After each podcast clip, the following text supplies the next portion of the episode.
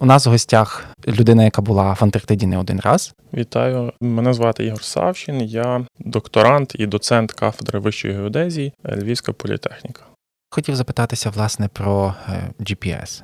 Може навіть почати з інтернету. Знову ж таки, які комунікації в Антарктиді? Як е, зі зв'язком? Наскільки я знаю, там є тільки декілька провайдерів і тільки супутникового зв'язку. До до Антарктиди не йдуть кабелі, чи це та тема, яка яку ти не дуже е, це вникав? не моя тема. Ну але я знаю, що до кабелі туди точно не йдуть. І Там провайдерів є дуже мало, а може навіть взагалі один, бо там так досить воно монопольна ситуація з інтернетом. Ну нам для наших задач інтернет би не пошкодив для наукових наших задач за межами станції. Бо ми ну на станції інтернет там якийсь там є для комунікації, пересилання якоїсь інформації, даних він є. Е, наші роботи більшості зосереджені за межами станції на островах, і нам би не пошкодило мати і там інтернет, як для того дрона, так і для наших інших е, видів вимірювань. Ну але це не є критична необхідність. Тобто ми можемо обійтися і без того.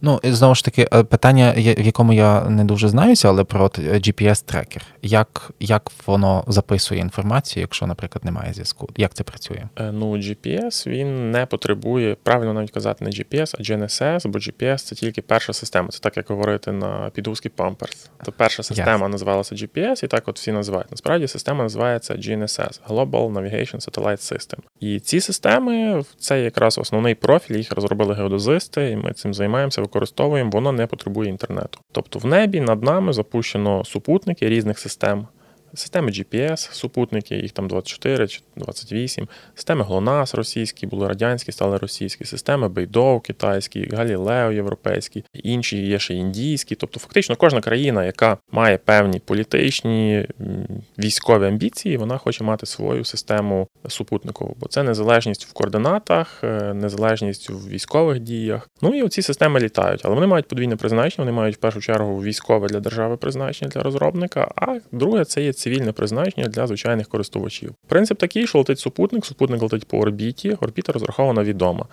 І він безперервно пускає сигнал. Ми на землі приймаємо сигнал просто з неба, з того супутника. Фіксується час, коли він виходить з супутника, і фіксується час, коли він приходить сюди.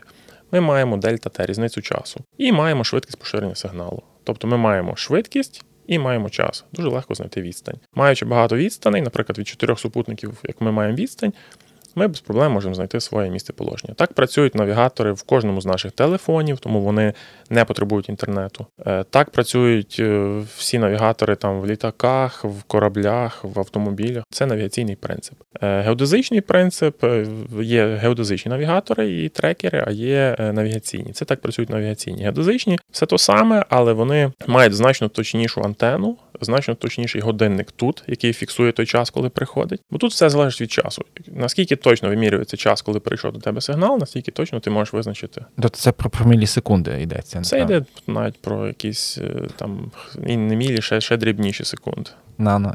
Ну так. Так, це це дуже ну там долі секунд воно йде від супутників до нас, і це ці різниці, дельта Т, оцю різницю часу виходу і приходу треба зафіксувати дуже точно. Там вона фіксується на супутниках дуже точно, бо там на кожному супутнику є атомний годинник, е, який ну, функціонує на принципі розкладення атомів, переходу атомів з одного стану в інший, тому він там фіксується дуже точно. Ну а такий годинник, ну там умовно, мільйон доларів коштує. Ну кожен собі такий не поставить. А GPS-приймач або GNSS-приймач е, звичайний коштує десь порядка 10 тисяч доларів. Там вже кращий годинник, краща антена. Ну а телефон коштує 100-200 доларів, 500, ну 900 зараз айфон коштує. Ну і звичайно, що там е, ціни е, ну там розподілені між камерою, функціоналом, так, так. а на годинник не так багато залишається. Тому тому через то навігатор наш в телефоні він дає нам точність е, метр два. GNSS приймач наш геодезичний дає точність там сантиметр два. А якщо використовувати певні різні технології вимірювань, можна досягнути міліметр. Ми досягаємо міліметр. Тобто ми робимо там довготривалі вимірювання. Ми ставили так прилади, щоб змінилася конфігурація супутників. Тобто кожен супутник е, навколо Землі пролітає за добу двічі. Тобто 12 годин супутник один летить навколо Землі. Ми ставили так, щоб хоча б більше як 12 годин було, бо за 12 годин точно всі супутники зміняться. Угу. Але над Антарктидою не так багато супутників літає, наприклад, в зв'язку. Чи це чи ці супутники літають і над Антарктидою? Чи це як працює? В ГНСС, будь-яка ГНСС-система, її розробники кажуть, що в будь-якій точці нашої планети е, можна побачити в будь-який момент часу можна побачити чотири супутники. Чотири супутники достатньо для того, щоб визначити ну, грубо своє місце положення. Якщо у нас є дві системи, то ми маємо бачити вісім, якщо у нас три 12. Ну ми в Антарктиді 12-15 супутників бачили. Е, там. там дистанція, так? А якщо за полярним колом і далі, там, там уже... напевно, буде менше. Ну, а, наприклад, на полюсі, чи там взагалі не, не літає? Я думаю, буде і там. Буде і там кілька. Так. Цікава тема, насправді. Дуже дякую за цю таку детальну розповідь. І я хотів би ще запитатися, власне, про побут, про добирання в двох словах. Я пам'ятаю, просто ми якось говорили про, про корабель. Е, і у тебе є досвід на різних е, суднах, власне, е, ну, не, не дуже багато. На кількох, на двох? Двох. двох. Я це хотів проговорити в контексті появи не такої давньої е, корабля льодового класу ноосфери, про яку, напевно, вже е, всі, хто цікавиться темою Антарктиди, не могли не чути. Напевно, варто підкреслити знову і в цій розмові, навіщо корабель, чому це так важливо, і додати до цього трішки персонального досвіду. Ну, почнемо з добирання. Е, добирання було ну, щоб сказати, складне. Для мене воно було не складне. Е, в мене як такої кліматизації не було, в мене немає морської хвороби. Тобто я без проблем е, перший раз, не знаючи ніколи не бувши в морі, такому великому. Е, ми туди добралися. Я всю дорогу міг ходити, їсти, дивитися, насолоджуватися тою. Поїздкою, тим добиранням, оскільки ми зі Львова, ми везли багато обладнання. Ми везли в перший рік, я не пам'ятаю, в другий рік ми на двох везли 110 кг обладнання. Тобто це наші прилади, різні батареї, зарядні пристрої. Крім того, що деякі батареї ми взагалі не могли. Парадокс виходить. Батарея від безпілотника, який, в принципі, літає в небі, не можна перевозити в літаку. І ми мусили батареї купляти в Чилі. Тобто батареї для літака, скажімо так, мусили купляти, бо в літаку його не можна перевозити. Тому таке було, але то ми везли 110 кг обладнання на двох, крім своїх персональних речей. Це в другу поїздку. І це ви за це все мусили відповідати. Тобто Ми ви за це, це відповідали, ми це носили, ніхто нам це не носив. Ми це повністю самі носили. Крім того, були свої речі. Це це було насправді важко. Крім того, там люди заходили своїми речами, зайшли і пішли. Нас на кожному, в кожному аеропорту, на кожній зупинці, що це, яке це призначення, для чого це. Розкажіть, покажіть, відкрийте. Акумулятори, напевно, викиньте. І отакі всякі були речі. Було а, треба було. Але ви відстояли акумулятори? Е, один раз ні. Е, а де це було? Е, один раз не відстояли, це було в Бразилії. В 18-му році ми поверталися через Сан Паулу. З е, Сантьяго де Чілі ми полетіли на Сан Паулу. Ну, Ми просто акумулятори вирішили забрати з собою. Як то ми купили в Чілі акумулятори і вирішили їх забрати в Україну. Думали, що їм станеться в літаку. І при проходженні контролю митного інспектори побачили, що є. Викликали не мене, а мого колегу, і сказали: або вони не летять, і ти не летиш. Або вони не летять, але ти летиш. Там було дуже просто. Він просто витягнув, виклав, поклав біля них і поїхав. Акумулятори штука 400 доларів коштують. Ну, там два. Якось так е, образливо за українську Образливо, науку. але це справа з безпекою, бо е, цей літій, якщо я не помиляюся, літій іонний акумулятор, він на висоті при тиску може вибухнути і зробити велику біду. Ага. Але ми, ну, це як то ми купили і треба їх забирати. Тому в другий раз ми, як вже приїжджали в 19-му році, то ми вже їх лишили на станції. Ну, може, як прийдемо ще раз, може вони будуть е, ще, ще дійсні, так? Може, а вони але... мають термін, швидкий термін. Е... Е, ну, якщо їх використовувати, якщо їх заряджати, розряджати, то напевно вони би ще до ну, служили і дотепер. Але там їх ніхто не розряджає. Тому я думаю, що їм тому, що напевно... там нема відповідальних за це обладнання. Ну то навіть не відповідально. Ну а кому це наш, наші акумулятори, приватні ну, наші установи маю на увазі. Тому ну кому вони цікаві. Вони там стоять стоять, ми віддали на зберігання, ми їх поставили там в ящик, упакували, контакти роз'єднали, ну, щоб там нічого з ними, не дай Бог, не сталося. Може, вже їх і вивезли, утилізували. Тобто, ну, ми за них між іншим треба буде написати, запитатися. Е, якщо говорити далі про ті всі дороги, ну, тобто це у нас дорога тривала. Перший е, рік я був 30 днів, не був у Львові, тобто 10 днів була дорога в одну сторону, 10 днів в Антарктиді і 10 днів назад. Е, це це важко. досить. Це важко. Це виглядало так, що ми зі Львова виїхали з тим всім обладнанням до Києва. В Києві поробили документи, поробили певні супроводжуючі документи, бо ну, документи мав супроводжуючи робити антарктичний центр, бо вони ніби нас відряджають. Тому ми там ті всі документи зробили, описали наше обладнання, щоб була страховка на ну, щоб пояснювати людям, що це ми не просто собі веземо. Е, звідти вилетіли в Рим. Е, 6 чи 7 годин були в Римі, можна було погуляти там, хто мав бажання, хто мав біометричний паспорт. І хто не мав, напевно, 110 кг обладнання. А ні, ми, ми з тим дуже легко впоралися. Ми його занесли в багаж, здали.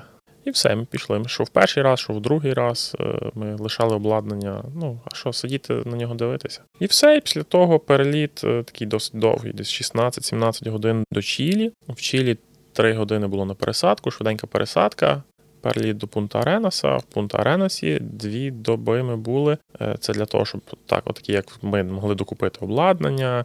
Антарктичний центр докомплектовував, докупляв е, певні, напевно, продукти. Ну тобто грузив, е, грузив цей корабель, який нас віз. І все, дві доби, і після того п'ять діб в морі. Перший раз це було взагалі такий досить екшен. Ніколи не був, не знав, як себе поводити, переживав. Але, в принципі, ну, не було за що переживати, бо мій організм якось витримував ті всі нагрузки. То, напевно, багато хто би позаздрив. Е, з тих, хто ходить через протоку Дрейка. Ну, В кого та, в кого є е, морська хвороба, та. Ну кажу, я не знаю, в мене не було. То в більшості є хоча б якась морська хвороба. Тому то мені, власне, е, на яхті казали, що що десь відсотків 10 людей немає морської хвороби, але ніхто не знає. Поки не вийде в море, то не може так, знати, так. відповідно.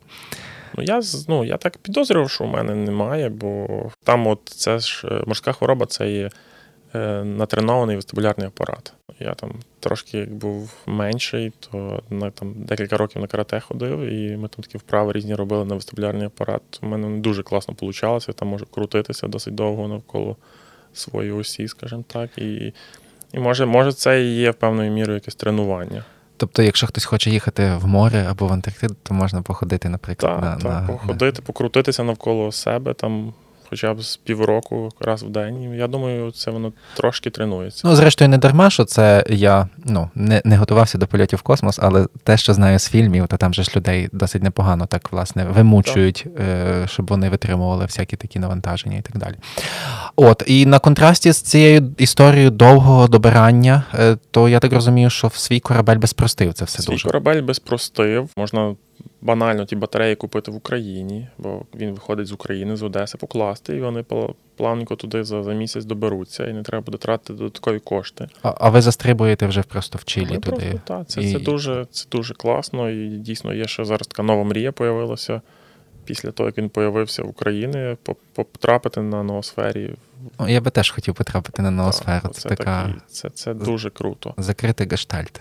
Так, ну чому так? Потрапити можна, але нам пропонували, е, але ми відмовилися. Бо під час ковіду нам двічі пропонували, що дайте наших ваших науковців, бо ну щоб ваші напрямки продовжувати. Але перший раз це був ковід. Тільки він почався, і там поставили умову, що треба буде 14 днів бути в, в карантині при потраплянні і при поверненні. І ну я подумав, що це буде досить ну, даремно витрачені той місяць. Це не рік, бо коли людина їде на рік часу, це... то вона може собі там накачати книжок з інтернету, умовно, чи фільмів, чи поспілкуватися і познайомитися з людьми. А коли ти їдеш на на місяць і ще місяць сидиш в карантині, то напевно можна е, ну, трохи. ризик був, бо ніхто не знав, що таке ковід. Воно так спочатку страшно заходило, і ну може і страх певний був, щоб десь дійсно не хапнути, не зараз. Ну в Антарктиді заразитися ковідом та, десь і що там. То то здається ж не зразу. Ну може май, майже зразу завезли туди той апарат штучного. Ну так, там Хіня, але, але... завозили, але це це був такий трохи. Ну ми відмовилися. А другий раз е, це також нам пропонували вже другий рік ковіду, просто по роботі роботі по задачах ми не встигали. Ми не встигали підготуватися, нам запропонували. А, ну, Нам треба потрібно розуміти, що щоб робити якісь. Нам не, недостатньо мати одного ГНСС-приймача, нам треба їх там 4-5. І в нас на той час не було. Вони виконували інші проекти, і ми не мали чим робити ту роботу. А їхати просто подивитися не було змісту. Ну так. Е, А можна детальніше про ці приймачі? Це, власне, ті, які ви ставите на це точки. Це ГНСС-приймачі, так. Це Це прилад, який приймає сигнали від цих супутників, які літають, і він складається з двох частин: це антена, е, яка до ну, приймач, фактично, якщо глобально, він нічим не відрізняється від телефона. Телефон це є наш приймач. Там основна цінність це саме антена. Тобто антена, яка точно приймає в конкретну точку цей сигнал кожного разу. Ну, таких приймачів ми тоді везли чотири з собою. Двічі ми їздили, двічі ми везли чотири ГНСС приймачі. Ну, їх достатньо. Вони трошки там можна чим більше, тим воно швидше робиться та робота, але чотирма можна. Але це просто впирається знову ж таки в кошти і в доставку. там? Е, воно впирається та в складність двом людям. Ну забагато. Якщо б можна було і шість привезти, у нас були можливості. А якби було троє людей відправляли можна на кораблі, то було би все. Так, можна на кораблі, можна було і тих самих двоє, але просто обладнання більше набрати. Ну але знову ж таки, це вже тоді треба чекати до закінчення так, так. війни і спокою в Чорному морі. Ну, щоб корабель міг ходити звідси. А от е, тоді ще питання: от е, ви не не змогли поїхати кілька років підряд. Хтось замість вас їхав? Чи власне е, йдеться про те, що у Львові у Львівській політехніці найкращі спеціалісти? Ну, в цьому? з Львівської політехніки ми єдині спеціалісти, які їздять в Антарктиду. А з України? З України ну, геодезисті є різні, але тут досвід. Тобто ми в багато чому в Україні є найкращі. І в таких видах робіт, саме цей ГНСС, дослідження, геодинамічні дослідження, ми є лідерами, і це є підтвердженням того і різні проекти, які ми виграємо, і державні, і міжнародні. Могли когось іншого взяти, ну але запропонували нам. І крім того, у нас є досвід, у нас є ряди даних, в нас є підготовка. Ну, уяви, що приїхали туди люди, їм просто сказали, де є пункти, і і все, і сказали, робіть. Тобто, це це, е, тобто, це історія цих досліджень, так би мовити, власне, почалася у Львові, з Львова, і так. ваш попередник, ваш керівник, так? Ну, це наш зараз теперішній безпосередній е, директор, керівник. Це і... мій науковий керівник. Е, він в 2002-2003 році взагалі започаткував цей напрямок. Він запропонував це робити там.